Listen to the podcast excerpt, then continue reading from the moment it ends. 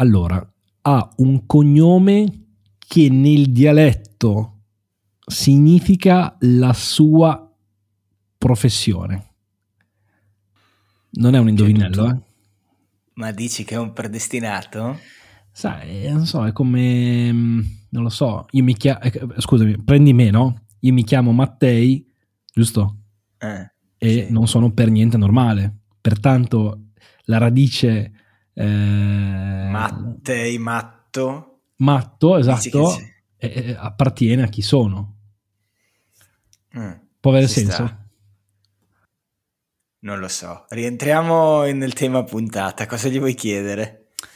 Allora, cosa gli voglio chiedere? Eh, gli voglio chiedere principalmente, intanto tra le varie passioni, come mai, perché poi è una persona molto particolare lui, nel senso che tu ti aspetti di eh, trovare magari sul suo profilo Instagram una certa immagine di lui legata al suo mestiere, che p- poi sveleremo, ehm, e invece ti trovi tante altre cose, no? Allora, la prima sicuramente è come è emersa una piuttosto che un'altra o se ci sono stati dei momenti paralleli bla bla bla.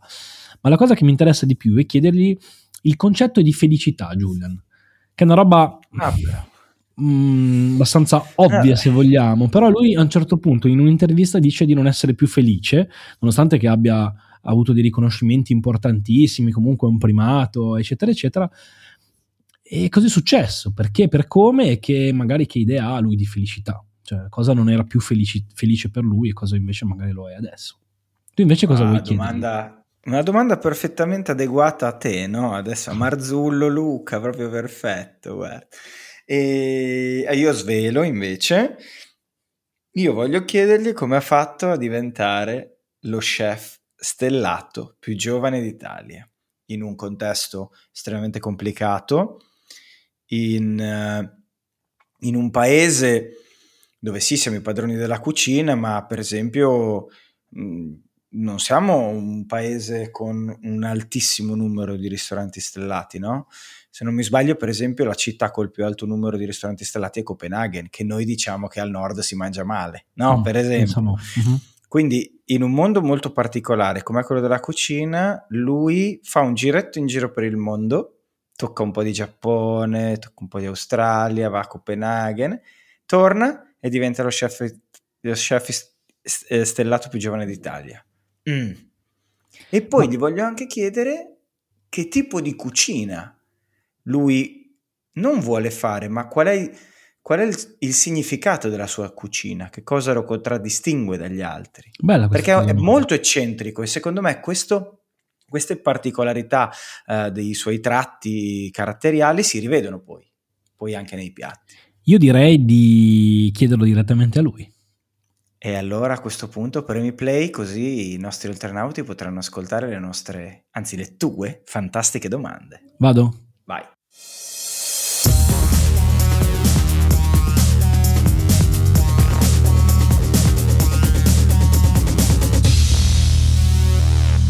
Welcome to the podcast.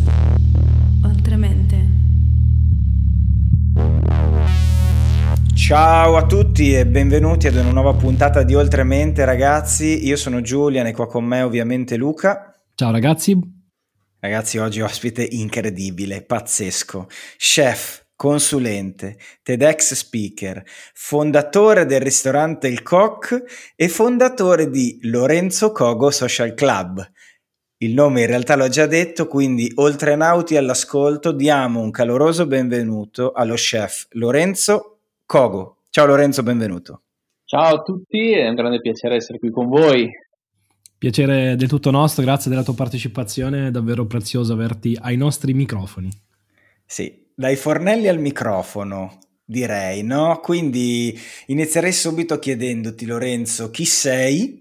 Perché durante la preparazione, io sono emigrato in Veneto, ma non sono veneto, e ho scoperto che la parola cogo in dialetto veneto significa proprio cuoco. Quindi Eh mi sì, chiedo, eh, sei, sì. un- sei un predestinato, ce l'avevi nel, nel- nel sangue forse il, il- il diventare un cuoco? Sbaglio, come nasce la passione per la cucina? Raccontaci un po' gli inizi. Beh, come hai detto tu, nome nomen, quindi, quindi non potevo fare altro, o almeno ci potevo provare, ma ho ceduto subito a, a quello che era il destino. Eh, ovviamente sono, sono diciamo, molto legato a, a, questa professione anche perché eh, sono figlio di ristoratori, eh, sono cuoco di terza generazione, quindi nato e cresciuto sotto il banco della cucina, eh, sono un grande mangiatore appunto, anche se mi piace molto lo sport eh, ed è per quello che lo faccio perché voglio mangiare tanto. Eh, quindi vi ho svelato il motivo per cui faccio anche tanto sport, ne parleremo più avanti. E, ehm, quindi insomma diciamo che eh, il destino mi ha portato all'interno di una cucina, poi ovviamente la passione per il cibo comunque anche essendo una buona forchetta mi ha, mi ha comunque convinto di proseguire per, per, questo percorso, ho fatto scuola alberghiera come, come diciamo i classici cuochi fanno, mm-hmm. eh, a Requaro anche, eh, diciamo scuola abbastanza importante che ha sfornato qualche, eh, qualche chef anche di, di livello, eh, Carlo Cracco e via dicendo, quindi insomma già abbastanza talenti affermati nel tempo e poi ho avuto la possibilità la fortuna e anche il coraggio di prendere l'aereo in tempi ancora poco sospetti di viaggiare un po' per tutto il mondo eh, quando diciamo che non era così facile ecco, prendere, prendere, partire, andare in Australia, andare in Giappone, eh, comunque andare oltre l'oceano e non rimanere nei, diciamo, nei confini di casa.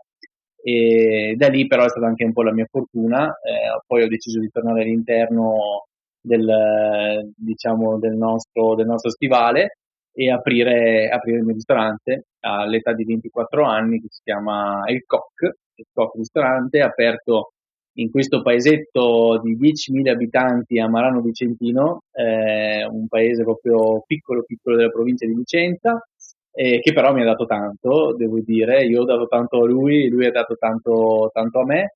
E all'età di 25 anni ho avuto la, la fortuna e anche lì il coraggio, eh, siamo in, in, podcast, quindi mettiamo un caso in beep, quindi mettiamo anche il culo, eh, di, di, essere, insomma, di diventare titolare stellato d'Italia. E cosa molto importante per un giovane perché ovviamente un, eh, un risultato del genere è un, un eh, come possiamo chiamare un premio comunque sia perché anche, anche un premio è quello che ti cambia un po' eh, diciamo, la, la, prospettiva del futuro. Ecco, puoi fare poi programmare in modo diverso, puoi organizzarti in modo diverso e, e sei anche un po' più sicuro di quello che stai facendo.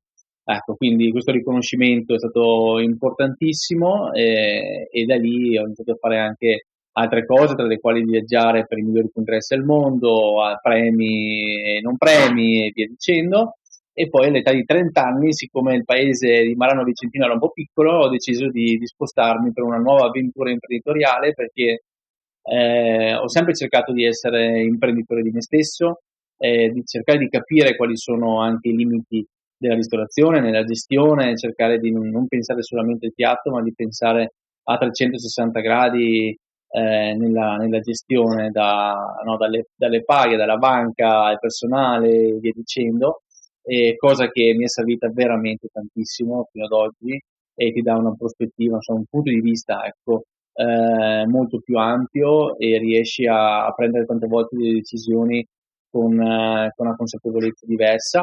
E, e, da lì mi sono trasferito appunto a Vicenza, in piazza dei Signori, di fronte alla Basilica Palladiana, ho aperto il Garibaldi e eh, ho trasferito il Coq ristorante.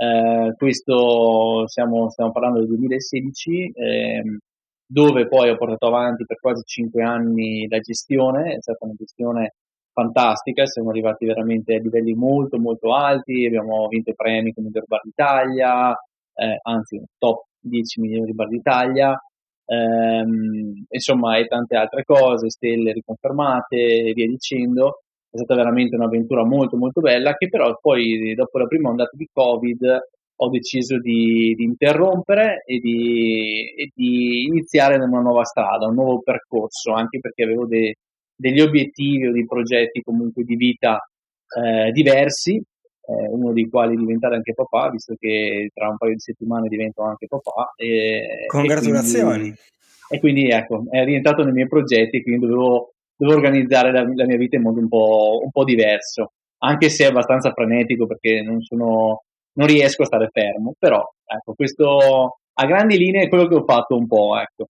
fino ad oggi. A proposito, Lorenzo, di stare fermi, io ho sbirciato il tuo profilo Instagram per prepararmi alla puntata e ho notato tante altre passioni, tra cui appunto, sì. come accennavamo prima, quella sportiva, no? E mi viene proprio da chiederti spontaneamente, tra eh, bicicletta, moto, box, eh, avevi tante cose che ti pulsavano, eh, diciamo, dentro di te insieme alla cucina, che eh, come ci hai raccontato deriva appunto da, da proprio da, da, una strada, da un percorso familiare, no? E, ehm, hai scelto, hai scelto, i fornelli a discapito di qualche altra tua passione o eh, c'è stato un, un, qualcosa che ti ha fatto scegliere in maniera diversa? Magari c'erano altre passioni che pulsavano altrettanto forti? No, diciamo che io ci ho provato a diventare nuovo Valentino Rossi, ma non, non ci sono riuscito. E qua abbiamo uno scoop, abbiamo. no, ho fatto... su tutte le testate, eh, Cogo poteva diventare... diventare ho esatto, ma... che, che vuoi... È come Dani, è come Dani, tuo... Dani, Odani, scusami, Odani dice che sarebbe diventato un grandissimo calciatore professionista, ma si è rotto i legamenti crociati all'età. Boh, ecco, anch'io e sono caduto purtroppo all'ultima curva dell'ultimo giro, ero in testa a tutti e, e niente, è andata male, quindi ci siamo buttati a fare i cuochi. Eh, no, diciamo, scusa, mi stavi dicendo la domanda che mi stavi facendo? No, stavo, stavo, semplicemente ehm, riprendendo che adesso il tuo più grande sogno è quello di cucinare con Valentino Rossi, se non ho letto Beh, quello, devo dire, eh, ho avuto la fortuna di cucinare per tante persone che, che stimo tantissimo eh, e, e, devo dire insomma che per Valentino Rossi tanti campioni eh, ho cucinato per loro, cucino tante volte, sono anche in amicizia con, eh, con Marco Melandri, con Manuel Poggiali, con eh, Matteo Ferrari, ex campione di, del mondo di Moto E, eh, Gigi Dalligna, no? il, ovviamente ingegnere Ducati eh, viene più spesso a trovarmi eh, e quindi ho, ho il contatto con, sempre con il mondo delle, delle moto, delle corse, eh, però cucinare per Valentino non sarebbe male. Non so quanto ci capisce sinceramente di cibo, eh, invece un grande, un grande appassionato, eh, so che Pecco Bagnaia della Ducati, futuro speriamo campione del mondo perché quest'anno eh, speriamo lo vinca, visto che l'anno scorso ha finito bene. E lui è un grandissimo appassionato di cucina, devo dire. E, ecco, per lui sarei molto molto contento, visto che è anche un giovane, di, di cucinare. Ci sto provando, in qualche modo ci arriverò a cucinare anche per lui. Lanciamo una, un appello ovviamente esatto, esatto. Beh, ma lo, sa, lo sanno, lo sanno, lo sanno. C'è Gigi che gli sto facendo una testa grande come una casa, prima o poi ce la farò. E mm. niente, però devo dire che la moto è sempre stata la mia prima passione. E la mettiamo, mettiamo la cucina in seconda. Eh, e questo non tutti lo sanno, però insomma figo, figo. È, lo, è lo scoop della giornata. E, però eh, fin da piccolo, quando avevo tre anni, eh, nessuno in famiglia ha passione per la moto, questa è la, la sfiga, eh, però ho sempre, ho sempre, chiesto, ho sempre chiesto la mia moto, ho sempre chiesto le moto, eh, però non me l'hanno mai comprata. Eh, fino all'età di, di, 14 anni che ho iniziato un po' a muovermi con lo scooter, eccetera. poi a 16 anni ho preso il mio primo patente, il mio primo 125, e quando ce l'avevo ho detto, boh, adesso vado in pista e sono andato in pista, un team visto che comunque ero abbastanza sveglio e, e alquanto agonista e, e, da lì mi hanno detto ma perché non provi a correre e ho iniziato a fare un campionato da Sport Production 125 Sport Production e, bella, una cosa bellissima è che questo team era un team appena nato quindi non sapevano nemmeno cosa fossero le corse. E, però mi hanno detto dai proviamo insieme. Tu non hai mai fatto niente, noi non abbiamo mai fatto niente, abbiamo la passione in comune, via, proviamoci. E, e, così ci siamo, ci siamo, buttati, mi ricordo, mi ricordo per sempre la prima gara che abbiamo fatto a Misano, e, è finita le qualifiche. eh, perché per fortuna abbiamo rotto il motore e ci siamo, siamo resi conto che in rettilineo ci davano penso 30 km orari eh, come minimo, quindi avevamo una moto che era pressoché originale e, e ovviamente insomma quando si corre nelle gare moto originali proprio non è che ci se, ne siano, no? Fa un po' di lavoro sul motore ci va soprattutto nei cilindri, nel 125. E ecco, quindi quella volta lì è stata una cosa abbastanza. Però siamo arrivati a chiudere la stagione che eh, avevamo quasi il tempo dei primi, no? Dei primi 10 c'eravamo dentro, insomma partiti da zero è stata una bella cosa. Poi ho fatto un anno con le 125 GP, che sono le, diciamo, il campionato sotto al motomondiale, eh, quando ancora c'erano dei tempi, e Trofeo Honda si chiamava, quindi ho corso anche con grandi campioni che adesso sono anche molto mondiale. Eh, lì mi sono distrutto in tutto di più, mi sono rotto qualsiasi cosa. E poi ho fatto Super Stock, 600 Super Stock, un anno, e lì andavo molto bene perché avevo una fisicità un po' più grande rispetto ai 125, avevo bisogno di, di, insomma, di, di piloti più piccolini, no? che una volta bisognava essere bassissimi, piccoli e leggeri e io ero già troppo alto, anche se sono un nano in realtà perché sono 1,76 m, però per le moto sei già uno alto. E, e dopo, finito quell'anno lì, insomma, poi ho deciso, avevo 18 anni, e ho detto, beh, eh, devi essere primo, o fai primo o secondo, oppure in questo mondo non ci puoi, ci puoi rimanere. Oppure se hai papi che, che veramente ne ha tanti eh, da buttare, allora vabbè, lo puoi mantenere come, come sport, però c'è bisogno di tantissimo allenamento, di preparazione, non, non è che si scherza, ecco. Eh, soprattutto più alti si va di livello, più ci deve essere una preparazione atletica come in tutti gli sport. E, e ho deciso di mollare, di, di appendere da, da tutto il chiodo e l'ho appesa per 15 anni e non ho più toccato la moto per 15 anni, è stata una cosa abbastanza forte, abbastanza importante, però ho preferito dare un taglio netto, ecco, una passione mm-hmm. più forte e, e dopo, dopo, 15 anni ho avuto insomma, questa brillante idea, è stata la mia compagna che mi ha detto no no tu adesso devi sedere in moto e devi tornare a divertirti e ho preso la, la tuta che ancora correvo 18 anni, me la sono messa su è un po' dura eh, da chiudere, devo dire, sì, eh. e, però sono tornato in pista e da lì ho capito tante cose. Ecco, diciamo che lo sport ha, eh, mi è servito tanto nella mia vita, continua a servirmi tantissimo, e mi ha dato un sacco di, di motivazione, mi ha fatto riflettere tanto. Eh, diciamo da giovane in età adolescenziale è stato importantissimo perché appunto essere una buona forchetta eh, però con un metabolismo normale eh, non è proprio il massimo quindi bisognava compensare in, bisognava compensare in qualche modo e quindi lo sport mi ha aiutato molto in questo.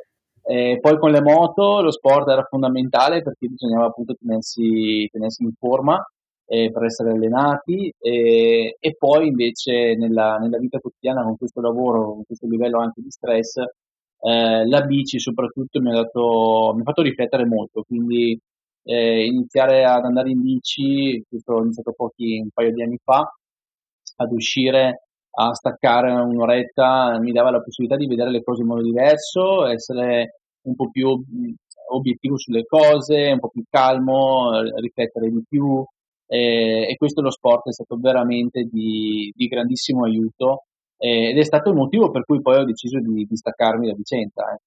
Eh. perché ho detto le priorità devono essere altre e nella vita ha bisogno anche di un equilibrio.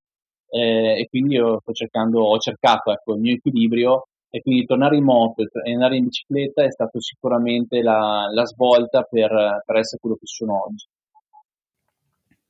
Ah, molto molto interessante. E uh, cioè, noto anche un, forse un, dei parallelismi, per esempio hai detto che sei molto competitivo, no? Eh, sì. Quindi in, in, effetti sei stato il, il, più giovane chef stellato in Italia, quindi voglio dire, sei uno che quando si mette a fare le cose si mette a farle bene, mi sembra di capire. Sì, sì, sì, sì, sono, e... sono, un po', sono un po' agonista come persona, eh, mi piace vincere. No, eh, certo, come, come, tutti, però ecco, se faccio qualsiasi sport, anche se sono un brocco, eh, mi impegno fino, fino, al massimo, qualsiasi cosa. Certo. Se mi metto a giocare a carte, mi incazzo se ovviamente sono uno che se la prende abbastanza, ecco, se arrivo secondo. Sì, però Esatto, esatto, esatto. Però dai, devo dire che, che questo serve alla fine. Devo dire che non sono per, per gli sport eh, di squadra, per quello che mm-hmm. non mi piace il calcio, eh, non sono una persona che segue il calcio, questo tipo di sport, sono molto per gli sport individuali, eh, ma perché mi piace anche portarmi sempre un po' al limite, capire sempre fin dove posso arrivare, no? E, e spingermi oltre è sempre una sfida nuova, è il, il, l'ascoltarsi anche tante volte, mm-hmm. perché per andare oltre devi, devi avere la, la, consapevolezza di quello che, che, sai fare, di quello che sei, eh, perché esagerare sono capaci tutti, ma esagerare con, con consapevolezza è un'altra cosa. E, e lo sport certo. ti, insegna, ti insegna molto, molto questo, quindi è un bel allenamento ecco, anche per la vita quotidiana. Ah, non lo metto in dubbio, però mi hai fatto sorgere una domanda interessante, secondo me. Cioè, stiamo parlando con eh, il più giovane chef stellato in Italia alcuni anni fa, avevi 25 anni se non mi ricordo sì. male, più o meno. Eh, quindi diciamo che il Koch è un nome che inizia a risuonare ok? Sì. Nelle, nel mondo dell'alta ristorazione italiana. Però poi mi dici, um, sono uno, uno, da sport individuali, io faccio pugilato, quindi come te anch'io, okay. che mi piace molto eh, lo, lo sport individuale. Però in realtà il mondo della cucina dovrebbe essere uno sport di squadra, almeno credo, no? Ehm, quindi ti chiedo, eh, che, come si raggiunge il traguardo di eh, essere il più giovane chef stellato in Italia? Quanto contribuisce la squadra? Quanto invece è stato contributo ovviamente tuo personale? E soprattutto ci racconti qualche storia un po' che mm. non si conosce, insomma, di come si porta il coq sul, sul te- e il, lo chef Lorenzo Cogo sul tetto d'Italia Ok, um, qua volete i segreti, oh, ma per i segreti... No, sai, quelli che ritieni si possono no, dire. Ma, non c'è, i segreti non esistono. E si fa, si fa quello che si, si, si, sente, no? E dopo se va bene va bene, se va male va male. Mm. Eh, no, diciamo che eh, come hai detto tu, sì, idealmente eh, cioè, all'interno della, della, cucina c'è una squadra che lavora, questo senza ombra di dubbio. Eh, però eh, la squadra, questo non significa che ognuno non, non porti avanti un proprio obiettivo eh, di vita.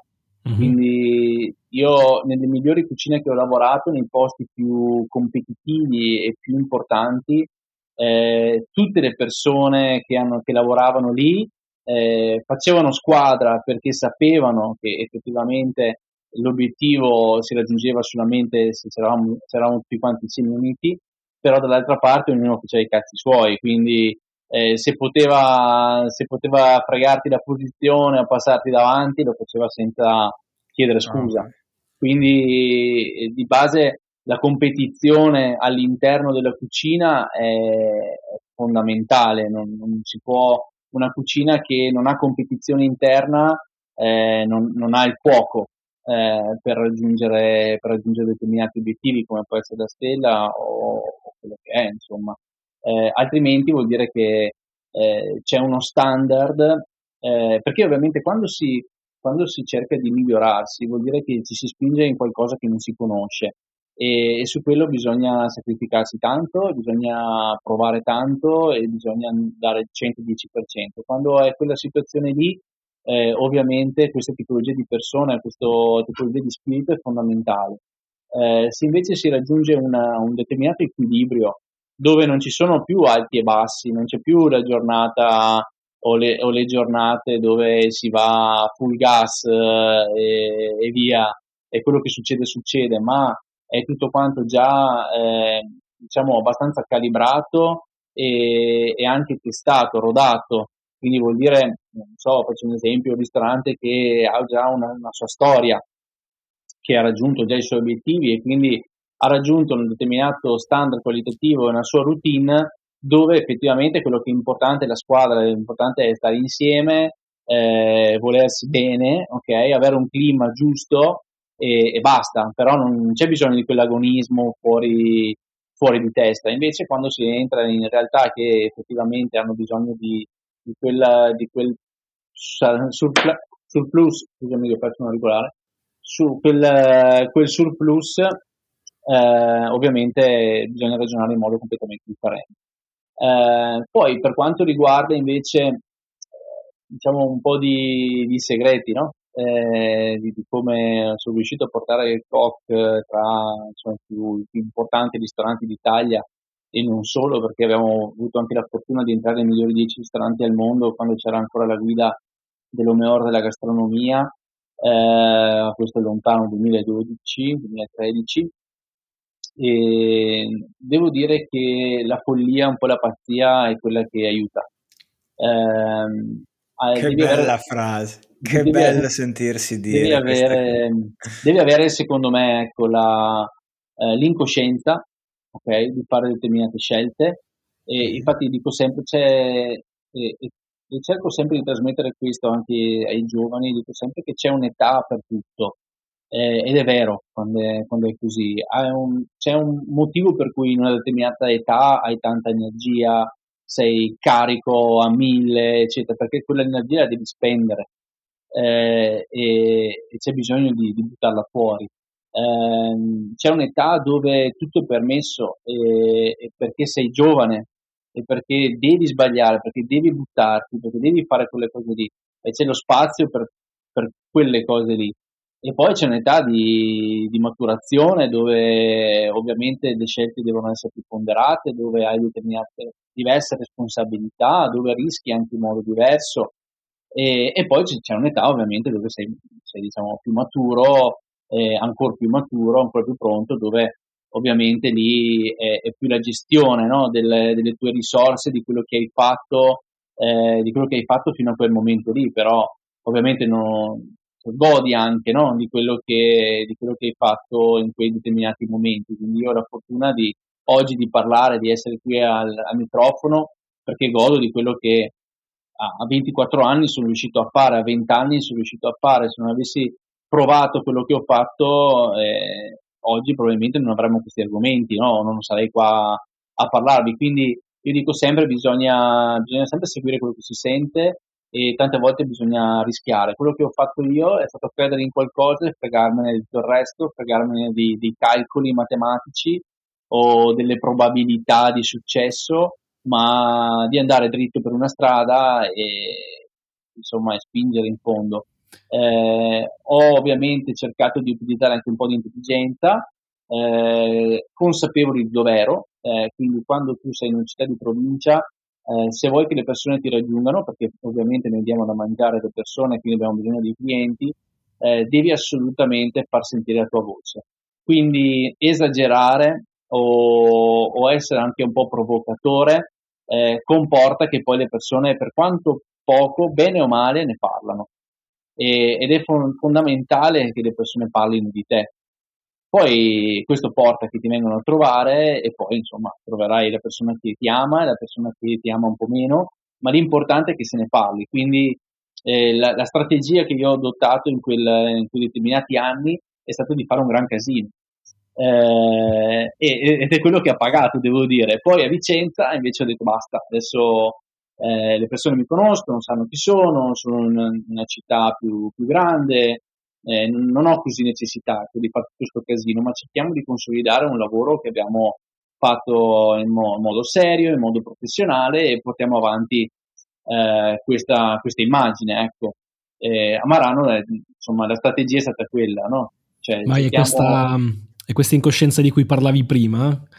Sì, sì, è questa, cioè, è questa perché bisogna essere incoscienti 100%. E in che modo eri provocatore? Cioè nel senso, eri provocatore però avevi anche dall'altra parte nel piatto ci mettevi eh, insomma de- de- della robina che veniva riconosciuta, quindi non eri solo fumo sì. e niente arrosto, c'era anche un buonissimo arrosto sotto. No, no, quello ovviamente senza, senza, basi buone non si fa niente, no? non è che si può vendere fumo, può, può andarti bene, ecco. ci sono e lo vediamo quotidianamente. Diciamo che i social, ecco, su questo hanno, ho visto tantissime cose dove si vende un sacco di fumo e, e hanno anche successo. Poi è un successo che ovviamente è limitato nel tempo. Eh, perché poi il, il, segreto è durare nel tempo, perché va benissimo essere più meno certellato d'Italia, però dopo, dopo magari due anni non lo sei più e cosa facciamo? Cioè se non hai contenuti la, diciamo, la fiamma si spegne e, e resti lì col cerino e basta, no? finito, finito il tutto, finita la poesia. Quindi eh, è fondamentale costruire, bisogna cercare di mettere giù un mattoncino ogni giorno e cercare di guardare avanti, eh, di non godere troppo di quello che ci sta raccogliendo in quel momento lì, ma pensare di continuare a seminare. E, ed è quello che un po' ho fatto, quindi ho sempre cercato di dare comunque grande materia, grande prodotto, grande pensiero dei piatti, però eh, una cucina che comunque sia non, man- non la mandava a dire e, ed è per quello che anche sono stato insomma conosciuto e, perché ero un grande provocatore nel piatto, quindi eh, piatti molto dritti, molto estremi, amaro fuori di testa, acidità fuori di testa, quindi queste cose che erano tante volte un po' sconvolgenti quando uno mangiava qualcosa, insomma, che cacchio è sta roba? E, e, quindi, e quindi questo faceva parlare. E adesso magari è un po' più normale, ecco, eh, perché qualcuno l'ha già fatto e quindi è, è abbastanza normale, anzi ci sono, ci sono, dei clienti che oggi cercano questo e, e, se non trovano questo, trovano una cucina fatta bene e basta, non si accontentano. Eh, però a quel tempo insomma è stata una, una parte abbastanza, abbastanza nuova e, e, questo mi ha aiutato tanto. Poi nei rapporti, in quello che ero io, ero convinto di quello che, che volevo fare e di quello che ero, quindi non ho mai messo in discussione il mio valore, anzi cioè, ho sempre detto che io so quello che sto facendo, lo so perché ho una certa consapevolezza, lo so perché eh, non è un anno che sto cucinando, eh, sono nato e cresciuto in cucina, eh, ho visto determinate realtà e ho lavorato in determinate realtà molto importanti, quindi no, che nessuno si possa permettere di mettere in discussione eh, no, la capacità. Quindi ho, certo. ho cercato sempre di, di, essere un po' forte, no? anche se magari t- dentro di me tante volte avevo paura anche di, di, esprimermi in determinati modi o, o di, di, sembrare sopra le righe, eh, però c'è bisogno di fare questo. Ecco. Eh, oggi no, non ho bisogno di, farlo, ma neanche più che altro non è che non ho bisogno, non, non sento più la necessità non di farlo. Più così non sono così, esatto. Sei, sei esatto, cresciuto, certo. sei evoluto, maturato. Esatto, Infatti esatto. Eh, ci arriva proprio, perlomeno a me arriva tantissimo eh, questo tuo periodo e di come potevi essere no? una mina vagante, no? eh, sì, sì. con mille idee, mille cose, faccio, faccio, faccio, faccio, mi è arrivata proprio tutta quell'intensità lì che poi è quella eh, di un, di, un, ragazzo giovanissimo che apre un, che apre un, un ristorante eh, appunto in una provincia, eh, che però ha ambizioni forti, crea contrasti forti, probabilmente i contrasti erano anche i tuoi, no? quindi era tutto un eh sì. sperimentare. Oggi sei e ti conosciamo, ti apprezziamo i microfoni in un'altra fase della tua vita e chiaramente a un'altra fase della tua vita porta poi un'altra fase anche di lavoro e di, e di, e di, e di cornice, no? quindi assolutamente. Esatto. Quindi sì, ti, sì, Aspetteremo tra dieci anni per sentire il nuovo Lorenzo, no? Tra dieci anni la nuova versione. Ma secondo te. me Giulia nel nuovo Lorenzo farà anche un paio d'anni, eh, perché da sì, da sì, sì, sì, evolve velocemente. Può essere. No, no, quello, quello, è sicuro, però siamo, siamo sempre in evoluzione, no? C'è chi evolve più veloce, chi è un po' più lento, ma comunque cambiamo sempre. Eh, I bambini devono giocare, i, i giovani devono osare e gli adulti devono forse pensare no? un, po un, po di, più. Ecco. Quindi questo è, questo è il quanto, sono, sono, diversi step, adesso vediamo, però comunque ne sto combinando lo stesso. Eh. Un po' più di testa, certe volte non tanto, certe volte dico no, stai calmo per favore, perché torna Lorenzo giovane, dico va che inizi ad avere il capello bianco, stai, rilassati eh, però insomma ecco, l'attitudine è quella, quindi non si può, quello non si può cambiare, ovviamente il carattere è quello, e si può maturare, ma bisogna anche rimanere veri con se stessi. E ti faccio una domanda perché eh, mi, è, mi hai messo un dubbio, cioè per una persona ignorante come il sottoscritto, e credo anche Luca, eh, cioè qual è eh, la differenza tra un ristorante con una stella, al di là dei tecnicismi, no, delle, delle, regole della Michelin e compagni, dico, qual è secondo te la differenza tra un ristorante con una stella e un ottimo ristorante? Cioè quello che ti fa dire questo piatto è acidissimo se non mi sbaglio o amarissimo come dicevi uh-huh. prima, però è un piatto stellato, cioè un piatto da chef Kogo. Uh-huh.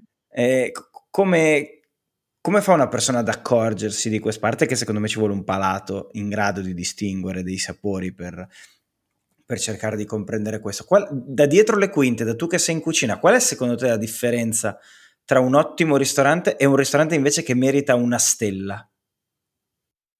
Boh, stai, stai aprendo il vaso di Pandora praticamente, è un bel disastro da, da, da, raccontare. Io ovviamente ho la mia visione e ho il mio punto di vista, mm-hmm. no? E, che poi sicuramente no, non è uguale di, di tanti altri. Eh, io ho sempre, ho sempre eh, diciamo, diviso la, la, cucina in due, tra buona e cattiva. E a prescindere da quello, che, da quello che trovi nel piatto, dalla cura in cui viene fatto, dal modo che viene servito, eh, se un piatto è buono è buono punto e se un piatto fa schifo fa schifo basta. Non è che uno deve essere un genio per comprenderlo, quindi eh, la cucina credo sia un po' questo. Eh, dopodiché il, il, ristorante stellato, diciamo, ehm, dà molto servizio, ecco. Quindi oltre, mm. oltre modo eh, e oltre la cucina, perché eh, puoi mangiare tante volte e succede molto spesso che mangi meglio in un locale non stellato che in un locale stellato, ehm, trovi, ehm, trovi un servizio e una cura nei dettagli e un investimento anche globale in quello che ti circonda che ovviamente sono diciamo molto molto superiori rispetto a un ristorante classico, ecco, un ristorante qualunque, un ristorante buono o una trattoria buona. Eh, quindi tutto quello che, che è l'esperienza da, dal momento in cui entri al momento in cui esci è tutta quanta un'esperienza diciamo calcolata e pensata da, dai dettagli del bagno al dettaglio della tovaglia, alla luce che ti illumina, al, al, al suono che senti, al servizio, al modo di parlarti, al modo di rispondere al telefono, a tutte queste cose qua. Quindi sono i dettagli che fanno la differenza tra un ristorante stellato e un ristorante normale. Questo è, eh, o comunque qualunque, ecco. Quindi questa è una base eh, diciamo di definizione tra, tra, le due tipologie. Poi se andiamo nel tecnico della cucina, ehm, tante volte ecco, l'impiattamento fa molto la differenza eh, perché il motivo qual è? Che pochissime persone riescono veramente a percepire cos'è una cucina eh, contemporanea, una cucina che sta facendo effettivamente ricerca, una cucina che ha una grande identità oppure no perché ovviamente le persone seguono le propri, eh, diciamo il proprio background, le proprie, le conoscenze, quello che hanno mangiato fino al giorno prima e i ristoranti che hanno visto, tanti o pochi che siano, quindi i punti di vista sono veramente tantissimi. Quello che si vede come differenza ovviamente è la cura, è la cura che effettivamente uno è, è oggettiva, no? la vedi, non è, non è, che puoi dire no, non è vero. Eh, poi il sapore è tutta un'altra cosa e si apre un mondo completamente diverso che effettivamente divide poi i ristoranti, quindi divide i ristoranti che hanno identità, quindi lavorano su un'identità propria eh, e cercano di, di, trasmettere un messaggio attraverso i piatti e ristoranti che fanno da mangiare bene. Ecco. Eh, e questo purtroppo c'è molta confusione perché mm. ci sono ristoranti con stelle che, che, hanno una grande identità, ci sono ristoranti con stelle che di identità ne hanno pochissima, se non niente, quindi fanno una buona cucina. Ecco, quindi lì è, è tutto quanto molto, molto soggettivo e poi sicuramente i professionisti di un certo livello che hanno un determinato bagaglio di conoscenza riescono a capire determinate sfumature, ma la clientela, la 90% della clientela queste sfumature non le può cogliere ma se vogliamo non le deve neanche cogliere. Ma Lorenzo, c'è un prima e un dopo la stella? C'è un prima e un dopo. Cioè, allora, cioè, nel, eh... senso, mm, mi spiego meglio dove voglio arrivare. C'è una sorta di aspettativa che mette la stella. Cioè, una volta che io ti stello, se si dice così, non lo so, eh, sì. non, non, porta poi il ristorante in un... Eh, lo rende come se dovesse mantenerla perché non è definitiva, giusto? Comunque tutti gli anni viene, può essere revocata la, la, la stella Michelin o rimane di, di, di definizione? Allora, eh, sì, eh, normalmente quando ti viene, ti viene, data la stella, normalmente, eh, perché il locale già ha uno standard molto alto Ok. e non è che lo standard cambia dopo. ok. Quindi non c'è un'ulteriore pressione sempre che ovviamente lo chef non voglia continuare a crescere in modo no, esponenziale e quindi è già abituato comunque a quello stress. Non è, se, se ha, se ha cercato la stella sicuramente dei, dei giorni, dei giorni abbastanza tesi li ha passati prima. Eh, poi può tirare un sospiro di sollievo più che altro, ecco, non è che va in agitazione ok. e se, la- se un po', se vuole se la gode, ecco, io non me la sono mai goduta e quello è un qualcosa che mi piace molto, eh, perché ho sempre lavorato per, per qualcosa dopo e invece secondo me i momenti come quelli vanno, vanno goduti, ecco, a pieno e te la devi godere vaffanculo, no? Questo è il, l'ho presa, buon ciao, eh, sono più giovane, ok, provateci voi, basta, finito e te la godi un giorno, dopodiché il giorno dopo torni in cucina con la tua stessa serietà, professionalità e vai avanti. Ecco, io neanche quello mi sono goduto, porco cane. E, però, però diciamo che ecco, non, ti cambia, non ti cambia la vita, però come dicevo prima, eh, per me è stato un cambiamento molto importante, non a livello di stress, di fatturato o di, di queste cose qua. Ecco, perché una volta eh, il- la stella era, era molto ambita per il fatturato. Qui il nord, al nord-est poi eh, quello che conta è il fatturato, quindi eh, solo quello, no? Eh, quindi si- quando si parlava di stella si parlava di aumento del fatturato, eh, eccetera, quindi eh, insomma era qualcosa di molto importante. Ehm, poi è, è più, più cambiato un po' un discorso di ego, eh, quindi effettivamente nei numeri non è che cambi così tanto e diventa più un discorso di ego del chef, di riconoscimento personale. Eh, Prestigio. per- di prestigio, esatto. Ehm, invece per me è stato molto importante perché, perché avevo un'età dove effettivamente eh, non hai grande credibilità in quello che fai, perché le persone ovviamente abbinano l'età all'esperienza. Mhm. A prescindere se tu cucini da quando sei nato hai fatto il miglior ristorante del mondo, ma rimani che hai 24 anni, quindi a 24 anni cosa vuoi fare? Non sei in grado di fare niente. Fai- se fai una cucina eh, di identità così particolare vuol dire che non sai cucinare, quello che leggono eh, le persone attraverso il palato è che tu sei uno che non ha equilibrio nei piatti, che fai una cucina senza senso e che devi andare a imparare a cucinare. Quindi eh, questo è, è quello che io ho passato un po', eh, un bel po', diciamo, prima della stella, e magicamente nel momento in cui ho avuto la fortuna di ricevere la prima stella Michelin, il giorno dopo sono diventato il fenomeno di turno, eh, la, no, la grande promessa della cucina italiana e, e via dicendo. Quindi questo è quello che effettivamente eh, per me, ecco, la stella è stata il motivo per cui è stata molto importante.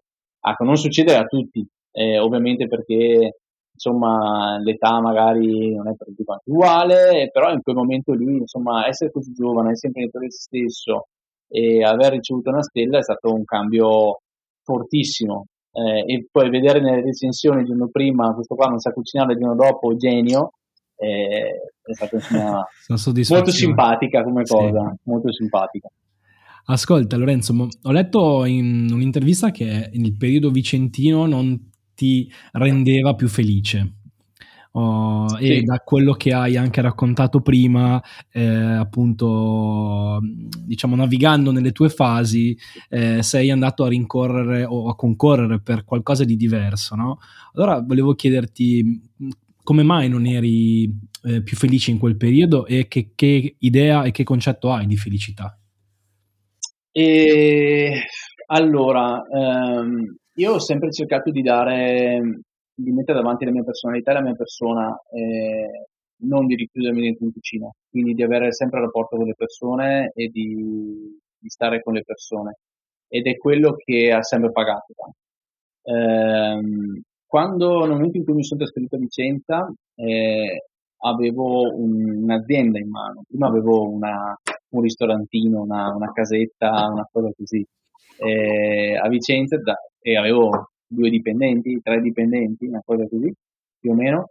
Eh, a Vicenza abbiamo superato i 30, dipendenti. Quindi eh, era effettivamente un'azienda a tutti gli effetti e, ed era un imprenditore che, che portava avanti un'azienda di, con tutti questi, tutti questi oneri, con tutte queste problematiche, il personale, eccetera. Eh, quindi diciamo il rapporto con le persone e con, uh, con i miei clienti è venuto un po' meno, eh, andava in secondo piano perché le problematiche erano tante, erano troppe e le cose da seguire erano tantissime durante una giornata. Eh, e la, il seguire la cucina come facevo prima eh, non potevo più farlo, eh, dovevo standardizzare molto, eh, dovevo cercare insomma di, eh, di, da, di, costruire più che altro un, di dare un, un, un certa un metodo ehm, metodo, esatto, schematicità al lavoro, eh, piuttosto che improvvisare, piuttosto che andare a raccogliere un'erbetta e buttarla dentro la sera nel piatto, eccetera. E questo a lungo, a lungo andare, un po' perché i clienti me lo facevano notare, e questo ovviamente ti faceva pensare, no? Perché, mm-hmm. ah ma no, vedevi che non venivano più come prima, vedevi che comunque eh, insomma Marano era bello, e quindi facevano capire che comunque eh, c'era qualcosa che non andava. Gli mancavi in qualche e, modo. Sì, esatto, esatto. E, e, quando una persona mette davanti proprio la, la, propria personalità, si fa conoscere per la propria personalità, eh, per quello che è, non per effettivamente quello che sta facendo, eh, ovviamente poi le persone quando, quando la togli sentono la mancanza. E, e, diciamo che Vicenza era diventato il mio grande ristorante, il ristorante di Lorenzo Polo e basta. Marano era Lorenzo Pogo. Quindi questa è stata la grande differenza e quello che mi ha fatto un po' eh, riflettere e che effettivamente non mi rendeva, non mi rendeva felice come, come, volevo essere. Ecco. Eh, quindi in prima, in prima, linea essere lì divertirmi e fare quello che, che mi piace. Sì, questo ecco, aspetto questo, più... questo è un po' questo aspetto più manageriale, diciamo, ti ha fatto maturare per certi aspetti, però ti ha tolto poi quello che era il tuo carburante più, più importante, che è appunto la, il tuo carattere, la tua personalità, quello che ti esatto. eh, faceva, faceva, vivere, pulsare il, il, il, il tuo ristorante. E, quanto invece eh, la pandemia ha influenzato, se vogliamo anche accelerato, queste scelte di vita, quindi il ristorante, la parte dell'infelicità, eh, la tua nuova evoluzione come private chef, eccetera.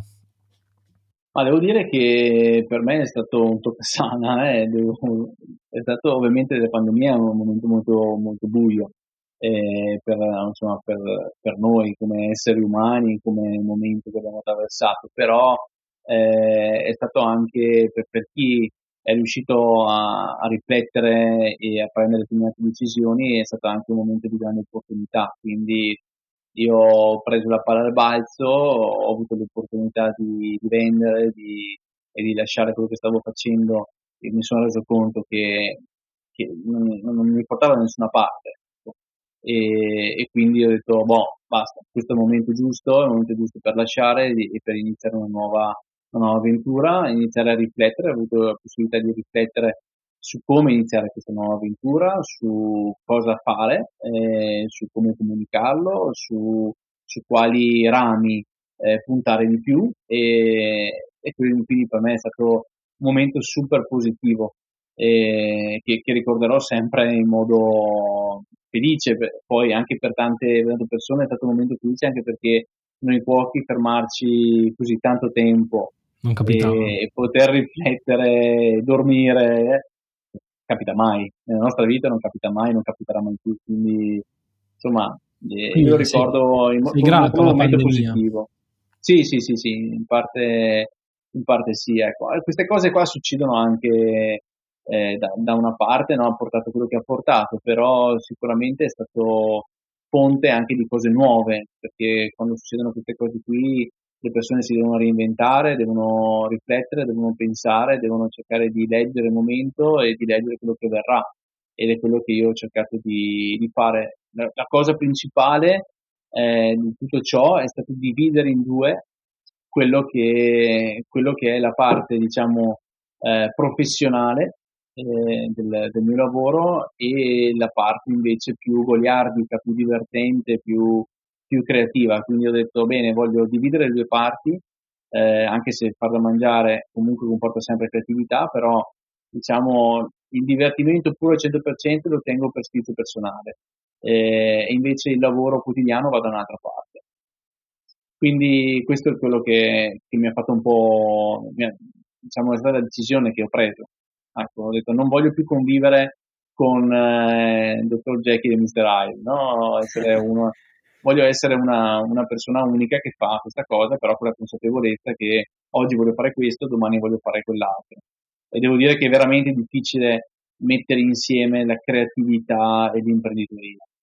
È un lavoro che non dico impossibile, però ci avviciniamo. Motivo per cui gli artisti non fanno imprenditori, eh. Eh no, certo, non ci avevo mai pensato. Non credevo che uno chef mi dicesse al microfono la pandemia è stato un ottimo periodo, mi ha dato tempo di pensare, mi ha sconvolto questa risposta, sì, devo sì, dire sì, la verità. Qualcuno mi manderà faccio... anche quel paese. Sì, sì, però è bello anche che ognuno abbia la propria opinione sulle cose, no? Cioè, quindi... Sì, ma, ma, più che altro ognuno ha la propria storia, quindi esatto. in, que- in, quel momento lì per me un, uno stop è, è stata una ripartenza, che effettivamente la pandemia ha portato a una ripartenza, dipende se, se ti sei messo in stand-by, hai aspettato e poi sei ripartito o se nel frattempo hai lavorato. Ecco, io non mi sono mai fermato, ho continuato a ragionare ho preso determinate decisioni e sono partito per un'altra strada.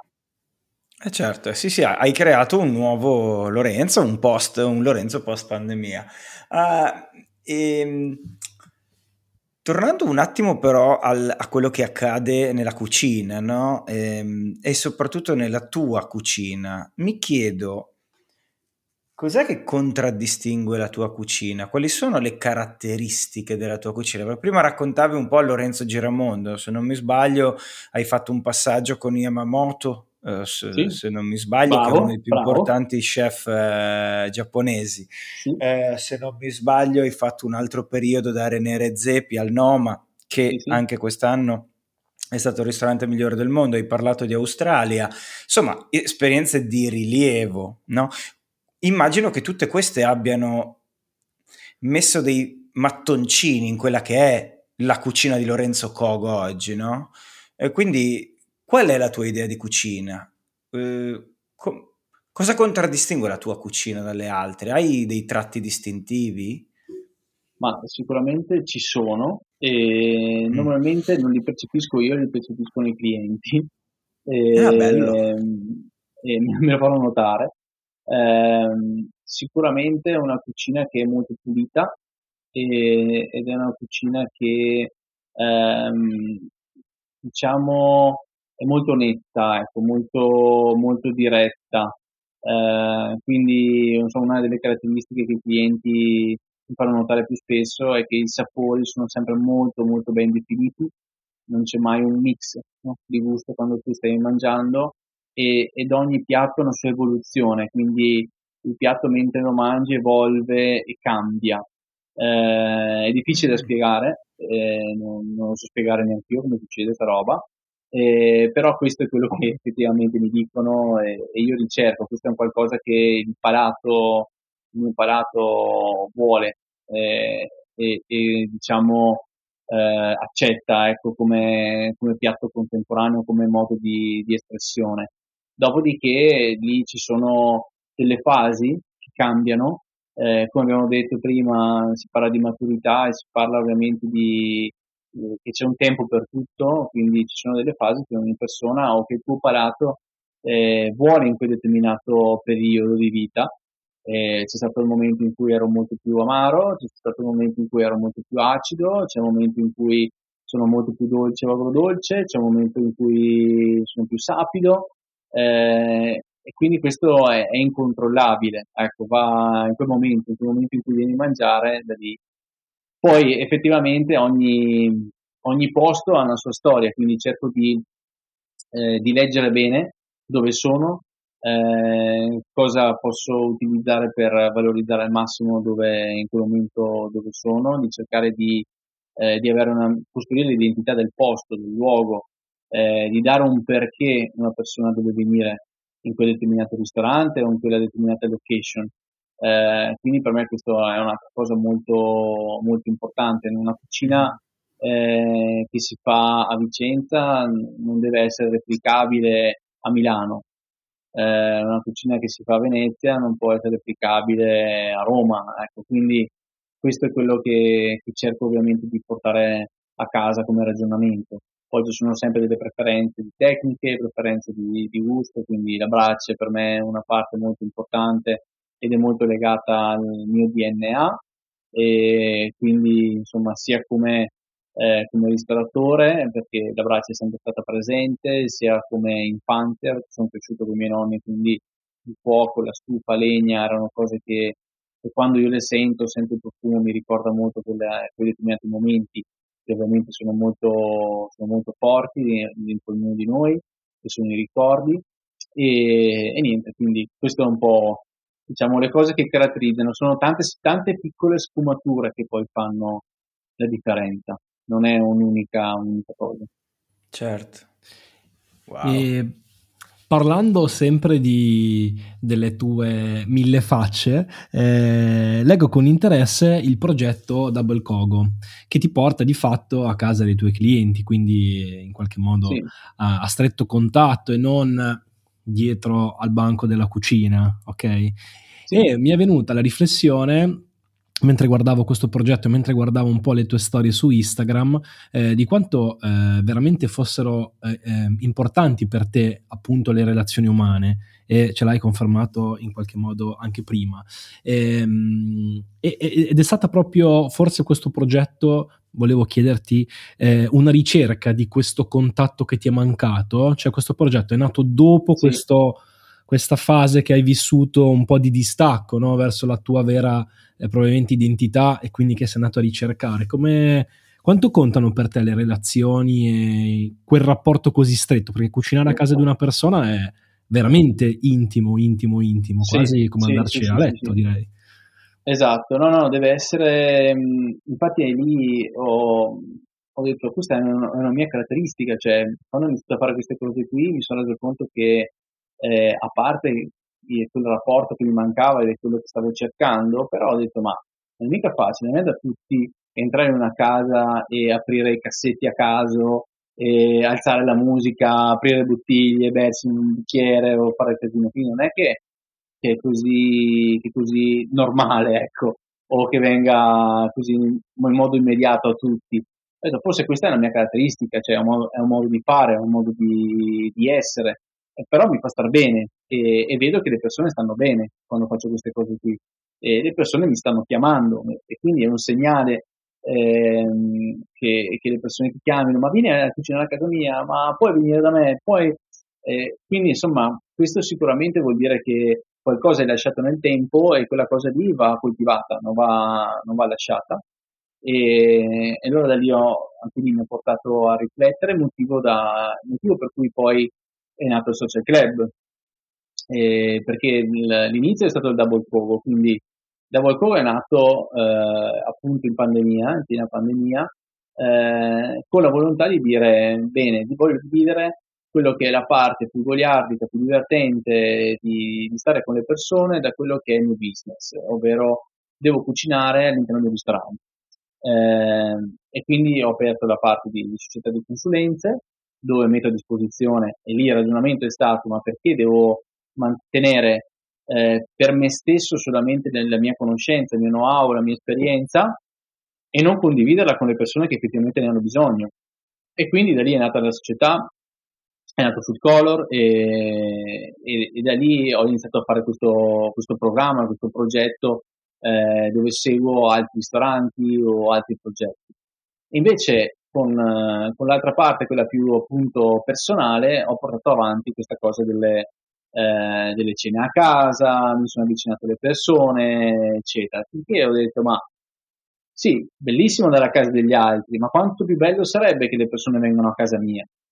E, e, da lì ho cercato questo, questo, spazio che è il Social Club eh, che effettivamente è casa mia perché è arredato come una casa normale di una persona normale quindi con tutte le mie passioni con tutte le mie, mie cose ho le tute appese le bici appese eh, le moto che colleziono a parte, la sala gaming perché eh, mi piace giocare alla PlayStation, eh, tutte queste cose qua, il calcetto, balilla e, e tutto.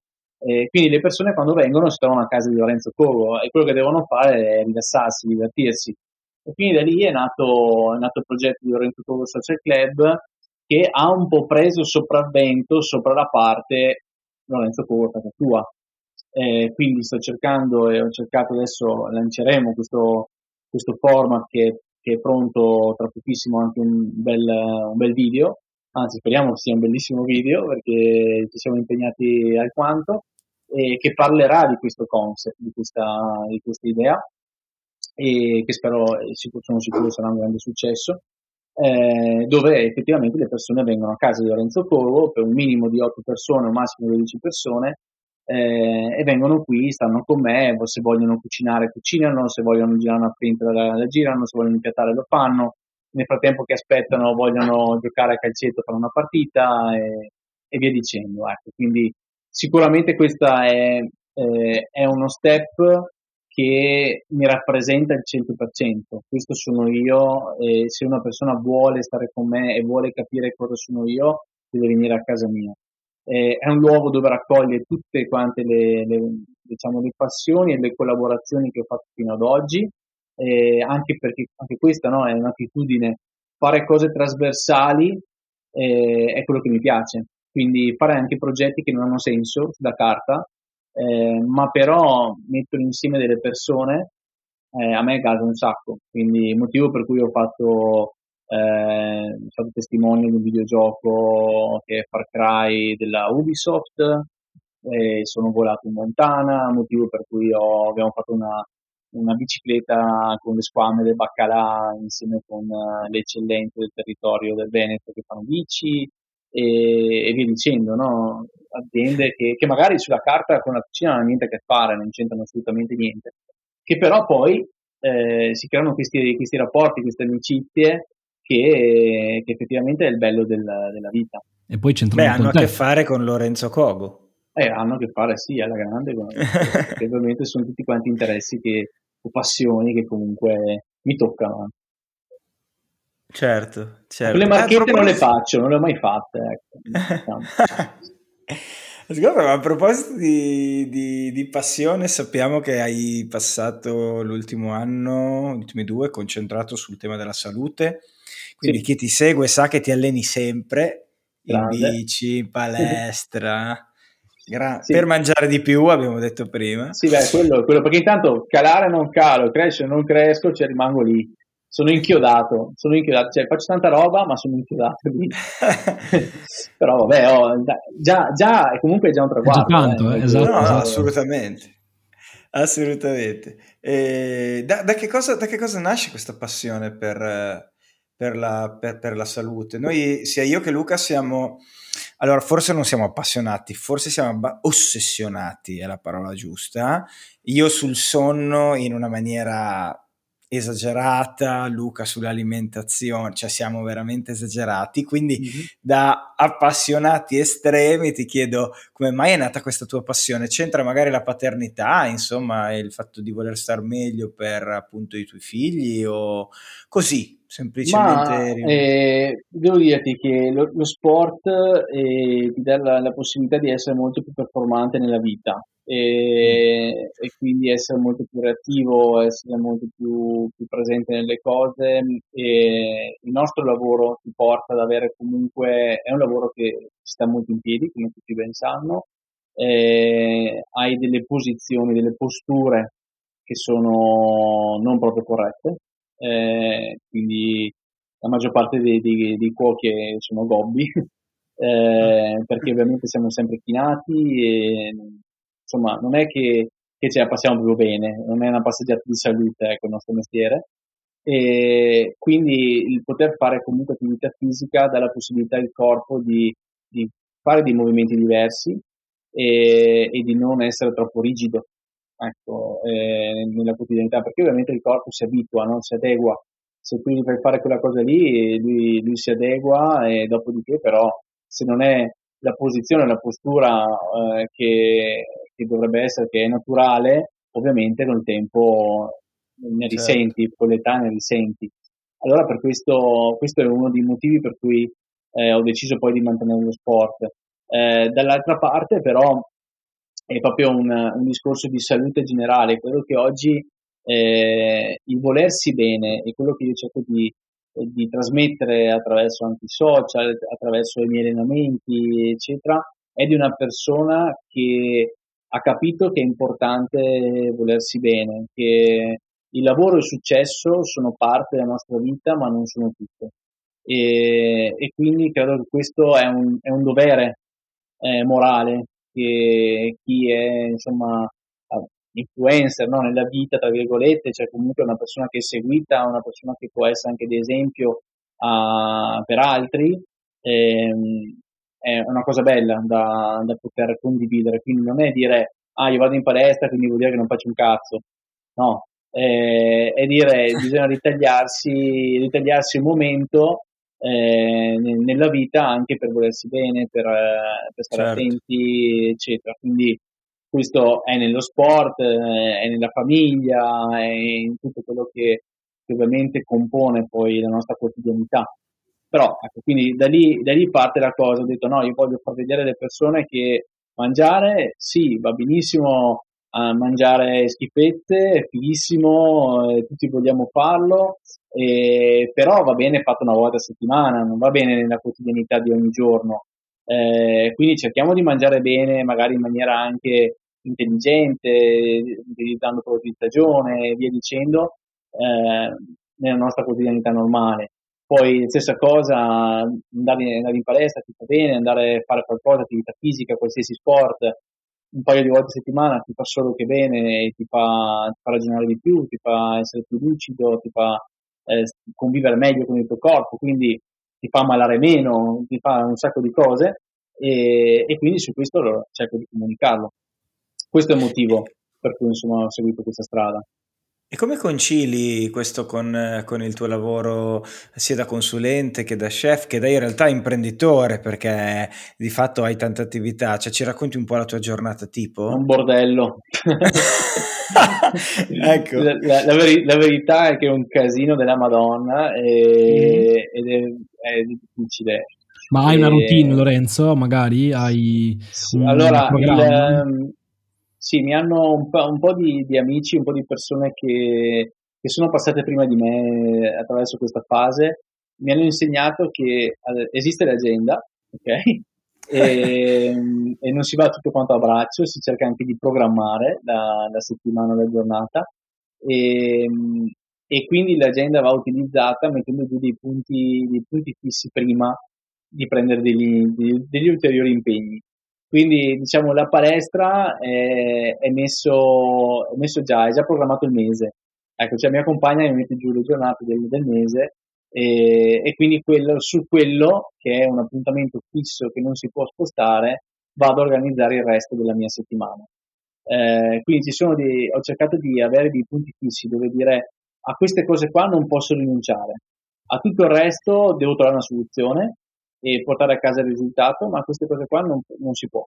E altrimenti vanno sempre in secondo piano ed è quello che, che mi è successo, ecco, è, quello che mi ha fatto anche riflettere, perché eh, quando ero a Vicenza non riuscivo ad avere una se- in un giorno a settimana non riuscivo a prendermi un'ora a settimana per andare in bici.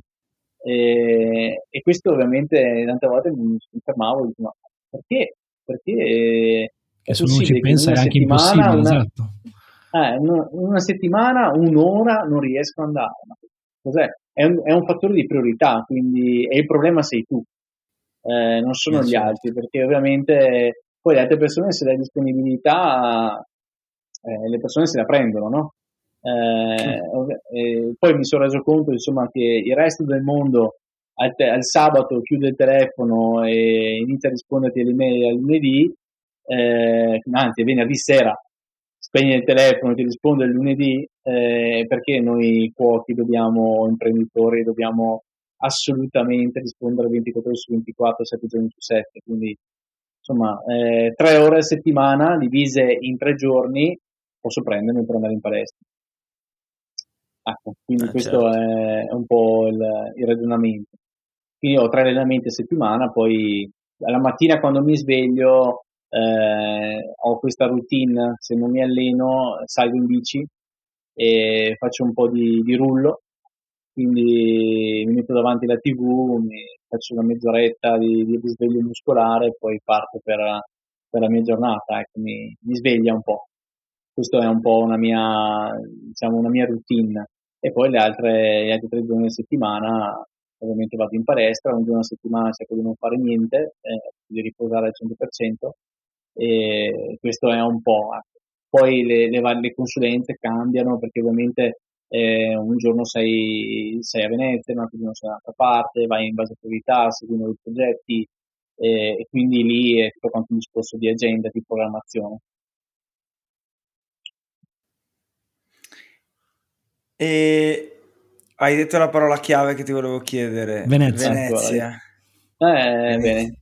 E- te l'ho anticipata io anche. Esa- esatto, esatto. Ok. Eh, ti volevo chiedere, eh, al di là di Lorenzo Cogo Social Club, al quale ovviamente potremmo fare la cena aziendale di Oltremente con tutto lo staff, cioè io e Luca, E i anche cani. se hai detto minimo 8, Ma e i quando, cani. quando- quando volete, quando volete, sapete Eh. che tanto qua è una casa, quindi Esatto. bene o male, quindi suonate il campanello, comunque mi chiamate due ore prima, vengo qua e qualcosa cuciniamo. Fantastico, Cioè, zero fantastico. aspettative però, eh, cioè, non è che venite qua e No, pensate di mangiare Al massimo prendiamo una pizza. Eh, appunto, no, qua davanti c'è un McDonald's. eh, Anche, anche. se- Ecco. se Oppure, oppure E- avete la scelta anche con, eh, con l'Old Wild West. Hai Ecco, visto, quindi o un Giuliano? hamburger o, una- o- o un hamburger. Potremmo dire di aver mangiato un hamburger da, Possiamo dire di aver mangiato a Lorenzo Cogo Social Club, non possiamo dire poi chi l'ha fatto Ma quell'hamburger. no, infatti, no, infatti cioè, l'importante sono le persone, no? Esatto. L'abbiamo detto Esatto. prima. Eh, Ma oltre a, oltre a questo be- bellissimo progetto, eh, è vero che c'è in cantiere qualcosa a Venezia? Cosa ci racconti del tuo prossimo futuro? Sì, Venezia è una, una parte appunto del- della parte business no? di, di Color che vi stavo, che vi stavo parlando prima. Eh, è il primo progetto che parte ufficialmente da, da Food Color, o- oltre alla trattoria che ovviamente è già, è già seguito, sto già seguendo da un po', però appunto era, è anche un, diciamo, un ramo di, di famiglia, quindi Mhm. molto più semplice da organizzare eh, rispetto a un progetto totalmente nuovo, quindi partenza da zero. E, mh, è questa, questa azienda che, che è di Varese, che ha questo gruppo di, di alberghi, e c'è questo albergo bellissimo che è un 5 stelle a Canareggio, eh, si chiama Cabo Onfadini, e all'interno di questo albergo apriremo un ristorante che ancora il nome non è svelato, ma ve lo svelo oggi, che si chiama Dama Ristorante. E- Wow, cioè siamo i primi a saperlo? Sì, prima di saperlo. Pazzesco! Ma intanto andiamo, cioè, intanto quando è che lo mettete sta roba? in pubblicazione- No, domani mattina, così siamo i primi. Stasera pensavamo. Bastardi, adesso no- non fregatevi così però. eh. No, Eh, ti diamo il tempo, ti diamo il tempo. No, no, è una, co- è una cosa che comunque parte, parte brevissimo e Mhm. insomma non è, è un serie più pulcinella, ovviamente. Eh, poi insomma il nome, le cose poi verranno dette e sicuramente voi siete i primi a saperlo, quindi Fantastico. fantastico. Ehm, però diciamo che c'è questo progetto che avrà degli step, ecco, questo sarà il primo step dove si cercherà di costruire, si cerca, sto già cercando di costruire una brigata con dei, dei ragazzi bravi di talento, cercare di dare un, un proprio stile una propria identità, come parlavamo, come parlavamo prima, che è fondamentale andare in un, in un ristorante, fare la strada per andare in un ristorante che qualcosa ti lascia o che comunque ha una sua personalità. E, e niente, quindi è un luogo, è un ristorante di non tanti coperti, sono una trentina di coperti, quindi c'è l'intimità corretta, è un posto che comunque Canareggio è una parte di Venezia che a me piace molto, è poco turistica, è molto comoda, eh, quindi siamo a 3 minuti dalla stazione dei treni, eh, a 10 minuti da Piazzale Roma se si arriva in macchina, quindi è molto molto comodo, non bisogna attraversare mille ponti, anzi neanche uno, anzi uno, se si arriva da, da Piazzale Roma c'è solamente eh, un ponte da fare e basta, eh, il bellissimo Calatrava, e, e, poi, e poi, insomma, che dire, è tutto quanto in divenire. Vediamo di divertirci, cerchiamo di fare una cucina comunque che sarà prettamente di pesce. Eh, il prodotto che comunque offre Venezia, se si cerca un po', è strepitoso, bellissimo. È una città che comunque ho un po' nel cuore, e che ho sempre avuto una, un, diciamo, un amore particolare e mi fa sempre star bene quando sono lì. E mi succede spesso viaggiando, ci sono luoghi in cui scendo dall'aereo, mi sento da Dio e altri luoghi che appena metto piede fuori dall'aereo dico no, devo andare via da qua il prima possibile, non so se a voi è mai successo, ma a me è successo Sì, sì. E Venezia è uno di quei posti che insomma ci starei lì per sempre. ecco. Dopo Certo. sia comoda, non comoda, tutte quelle cose lì, vabbè, sono dettagli. Eh, però insomma è un posto, è un posto fantastico. Bene, noi ti facciamo un enorme e grandissimo in bocca al lupo da parte nostra, da parte dei nostri oltrenauti all'ascolto e ringraziandoti in maniera veramente sentita della partecipazione a questa puntata, siamo con la domanda di chiusura, Lorenzo, con la domanda che eh, identifica e rappresenta proprio il nostro, il nostro podcast. Che cosa significa Ok. per te? Cosa significa per te andare oltremente? Eh, di solito quando vado oltre mente mi schianto, no? Perché è, full- è andare a full gas, no? Eh, in gergo motociclistico, visto che torna eh, e, e mi, mi ritornano in mente un sacco di, di scene a riguardo. Di quando, di quando mi dicevano: No, ma Lorenzo, devi andare, devi staccare ai 50 metri quella curva perché altrimenti il tempo non lo fai. E, ma no, ma non riesco, sì, ce la fai, dai, devi farlo. no?" E arrivo in fondo, faccio la staccata e mi schianto, tiro una botta di quelle allucinanti. E quello è gettare il cuore oltre l'ostacolo, no? Eh, ecco, andare oltre mente è un po' questo, eh, a prescindere, a prescindere da, da, da poi dal risultato, eh, è quello che però ti fa fare quel passo in più nella vita, che ti dà, che tante volte ti riserva anche delle bellissime sorprese. Eh, quindi insomma gettare il cuore un po' più in là o comunque non aver paura di fare, di fare un passo che magari non, di cui non sei pronto o che non sei preparato, secondo me è un, qualcosa che, che ripaga. Ecco. Ovviamente i momenti sono sempre no? quelli più alti, quelli più bassi, il momento più bello, il momento più brutto, eh, il colpo di fortuna e quello no, eh, però se, non si, se mai si prova, mai si sa. Ecco, quindi per me questo è un, è un po' il mio, il modo di vivere la vita normalmente. E quindi vivo abbastanza quotidianamente oltremente. Signore e signori, oltrenauti all'ascolto, Lorenzo Cogo. Grazie. Grazie a voi, gentilissimi.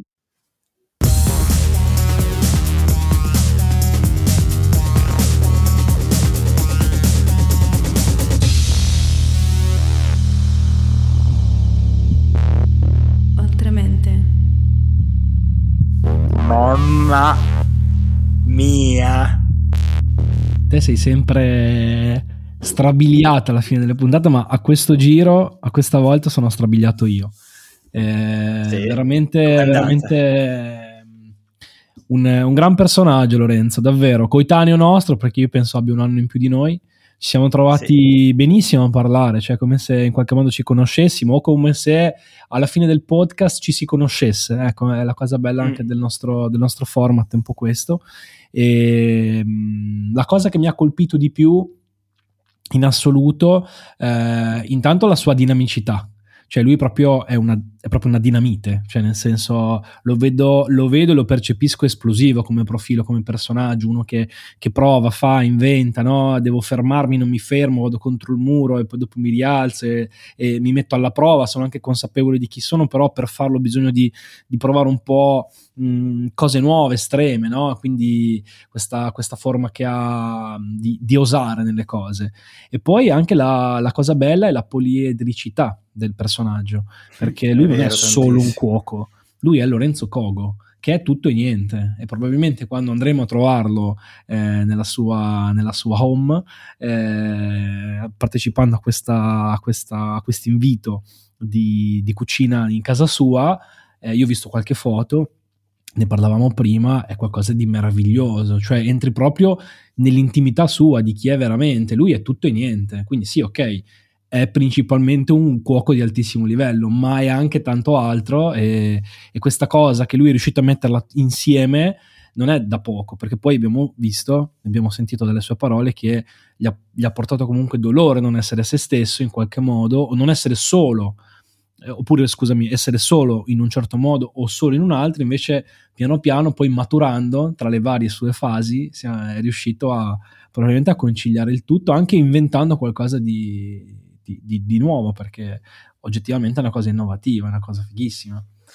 Ah, guarda, ho avuto la tua stessa identica impressione, quello che sconvolge è che lui infatti è Lorenzo, prima di essere uno chef, prima di essere un motociclista, cioè ricordiamoci anche di questi aspetti qua, no? E mi ha ricordato quei personaggi tipo, che ne so, The Rock, no? Ok. E poi la gente mi dice, ma che cazzo dici? Aspetta, vabbè, c'è un ragionamento. The Rock, vabbè.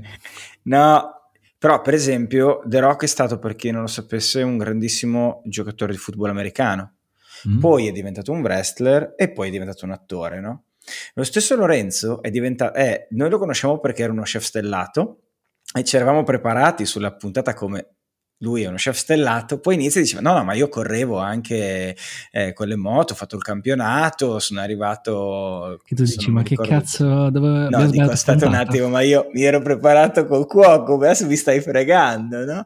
Qui ci sono quei personaggi, anche Zanardi è così, Zanardi era il numero uno, um, uno dei numeri uno a correre con le macchine, poi ha avuto l'incidente, e speriamo adesso si riprenda dal suo secondo incidente, ehm, ha avuto l'incidente, ha perso le gambe ed è diventato eh, campione paralimpico nell'hand bike. Ok, cioè guidare un'automobile e guidare un hand bike sono due cose abbastanza diverse e la stessa cosa è guidare ad alti livelli una motocicletta e tra virgolette guidare un ristorante stellato ad altrettanti alti livelli, no? Quindi arriva prima Lorenzo la sua personalità, le sue abilità, il tipo di chi è Lorenzo e poi dopo è uno chef, certo. dopo è un motociclista, dopo è un appassionato di biciclette, dopo è l'inventore di social club, il consulente e via dicendo. Comunque, mh, mm, Jay, è una, mh, mm, è una, forma ricorrente nei nostri podcast quando intervistiamo l'ospite eh, mm. di avere questa poliedricità negli, ne, negli ospiti in sé, perché eh, più volte sono tutte e non sono nulla, no? nel senso magari sono eccellenze in un campo, ma poi conoscendoli da un altro punto di vista sono anche eccellenze in altri campi. Mi viene in mente Chiarobino, mi viene in mente... Certo. E, ehm, la, la Peron che dici avvo- come concigli l'avvocatura con eh, il nuoto da grandi attraversate ma dici ma che, che tu gli, gli hai chiesto una volta hai detto ma come come, mm, come, fai? Ah, ma io, non, io, prendo e faccio. Cioè, tu ti aspettavi chissà quale preparazione, invece lei è una che bu, si butta in acqua e va. Un po' come. Che è la stessa cosa che ti dice Lorenzo. Eh? Lorenzo esatto. dice, io prendo e vado, lo faccio, no? È pazzesco. Puntata strepitosa, personaggio incredibile, non vedo l'ora di andare a trovarlo a Sasha. No, andiamo perché sono curiosissimo. Più che per la sua Siamo... cucina, però sai che io sono un po' uno che osserva, sbircia, più per scuriosare tra tutto il suo Baradam che ha, vul- che ha scelto contesto. di mettere lì. Esatto, sì, perché poi certo. quando tu entri in casa di una persona, l'arredamento l'ha scelto lui, a meno che non vive in una casa di, di, di Renato Pozzetto, tac, cucina tac, eccetera. Cioè, cioè, se tu hai scelto di metterci quel divano avevi, avevi un'intenzione dietro, volevi certo. farci mettere 5 persone, 3, 2, 1, insomma, tutta una serie di dietrologie che io amo esplorare. Comunque, cari amici ultranauti, eh, speriamo siate altrettanto ehm, entusiasti. entusiasti. Mi veniva esausti, ma no, era entusiasti, era un'altra parola, una assonanza simile, di questa puntata. Eh, vi ringraziamo di essere arrivati fino a qua, se ci siete arrivati, se no grazie lo stesso. Seguiteci sui nostri social, eh, Facebook e Instagram, LinkedIn principalmente e eh, speriamo io e Julian che eh, anche, questa, anche, questa, puntata ehm, vi abbia dato qualche spunto in più per andare oltre mente.